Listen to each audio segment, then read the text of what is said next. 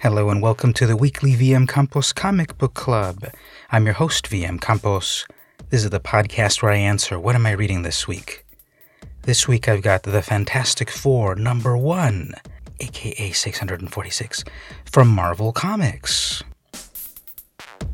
This is it. It's back, the world's greatest comic magazine.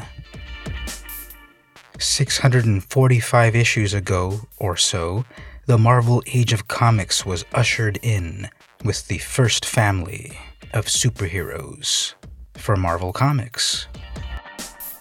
Way back in 1961, a comic was published created by Stan Lee and Jack Kirby that featured superheroes that perhaps didn't quite want to be superheroes, who had family troubles, societal troubles, internal troubles. And it was a smash success. 645 issues later, the family returns after being out of commission for several years after Marvel's last huge event. On the cover, the creative team is listed as Dan Slott, Sarah Pichelli, Simone Bianchi, Skottie Young, and Marte Gracia. I got the regular cover, the Esad Ribic cover, but there are plenty of other ones from Alex Ross, Humberto Ramos, Eric Powell, remixes of Jack Kirby art, and more. I was never a big Fantastic Four reader. Spider Man was my jam, but I wanted to pick up the first issue of of their return to see where the comic stood at the moment. First off, there is a uh, a tribute to Steve Ditko, famed pioneer in Marvel Comics who died in 2018. There's a great heartfelt message to him on the first page. Steve Ditko, 1927 to 2018 Legendary artist and creator Steve Ditko built an incredible legacy of work that changed the comic book industry forever. He goes on to say that he began with Marvel in 1958, breathed life, helped breathe life into such characters as Spider Man, Doctor Strange, Speedball, Squirrel Girl, and many more. There are quotes from various Marvel bigwigs, excerpts from some of his greatest stories, like the classic Amazing Spider Man number 33, where he's trapped under the wreckage in a flooding building, and a shot of Doctor Strange meeting Eternity for the first time. We will miss you, Steve. Then the issue begins proper. Again, I don't I, I don't read Fantastic Four. I didn't really see what happened. I kinda skipped Secret Wars I know the Fantastic Four was involved in that and Doctor Doom and stuff. I don't know. Apparently, only the Thing and the Human Torch survived those events. They've been kind of kicking around Manhattan. Uh, uh, I don't know. I guess the synopsis synopsizes it well. The world believes that Reed and Sue Richards, along with the Future Foundation, sacrificed themselves to stop a universal catastrophe. Ben Grimm, aka The Thing, also believes them to be dead but Johnny Storm hasn't given up hope that the rest of his family is out there somewhere. So, what follows is a story of the thing trying to move on, trying to build a life with his love, Alicia, where Johnny continues his playboy lifestyle, freewheeling, when suddenly there's a symbol. The Fantastic Four symbol in the air. They're being called, but what's this? The Fantastic Four is gone, and who's calling them? That must mean that they're back. It turns out to be a hoax.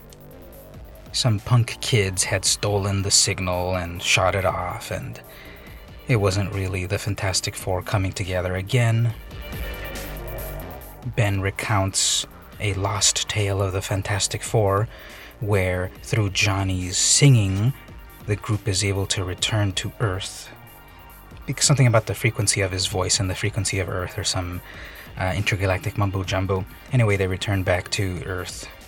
And Ben muses, I've been without all of my family and without hope, but today I saw a real sign, and I know what they want me to do. I'm ready. It's time to go on my biggest adventure ever. I won't spoil the ending of that plot, but let's just say it's been in the air in a variety of other comic books. What I will spoil, but what is obvious, because it's right on the cover of the comic, is that no, Reed and Sue Richards are not dead. They are somewhere in the vastness of the universe, struggling to make it back to Earth, where they are then able to create a symbol, a symbol in the sky, that they will be back, renewing hope in the thing, the human torch, and the world. That first story was by Dan Slott and Sarah Pichelli. There is then a second story of Doctor Doom, because you can't talk about the Fantastic Four without their greatest villain, Victor Von Doom, Monarch of Latveria. A lot has been happening with his own homeland, which again I didn't really quite follow what was happening with it. Suffice it to say, Victor Von Doom is back, cosmic powered and such, no, but he looks pretty badass in his tattered green cloak, held together by shoddy ropes. He has come to reclaim his homeland after it being taken away by usurpers. It's fascinating for me to think about how Doom is such a an evil villain, but he rules over Latveria, and at this point especially the people want him back, need him back, they're waiting for the spark to ignite revolution to take their country back with the symbol of Doctor Doom. And again, yes, this is a spoiler, but it's kind of obvious because it's on the cover. Doctor Doom is back. There's a great shot, an homage to the famous. Uh, who painted it? The famous painting of the French Revolution. You know the one with the lady in the middle running at you in a flag, everyone joining in on the battle. Uh, there's a recreation of that painting in this in this panel in this story, but they fight for their homeland of Latveria. The ending is pretty epic. Doom appears. He commands hold. His Doom bots respond. Voice recognized. Master awaiting new command. He intones stand down, and the robots deactivate. One of the revolutionaries asks, My lord, why did you do that? They would have served you, helped us. He retorts, Never question me. Forgive me. I require no robots, no armor, no one fighting by my side. What I need, what Latveria needs, is to bear witness, to watch me free them from the tyranny by the strength of my will, by my hand alone.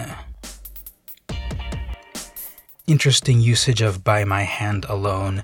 Dr. Doom has always been a uh, by most accounts, a cruel despot uh, with ambitions of global and galactic domination.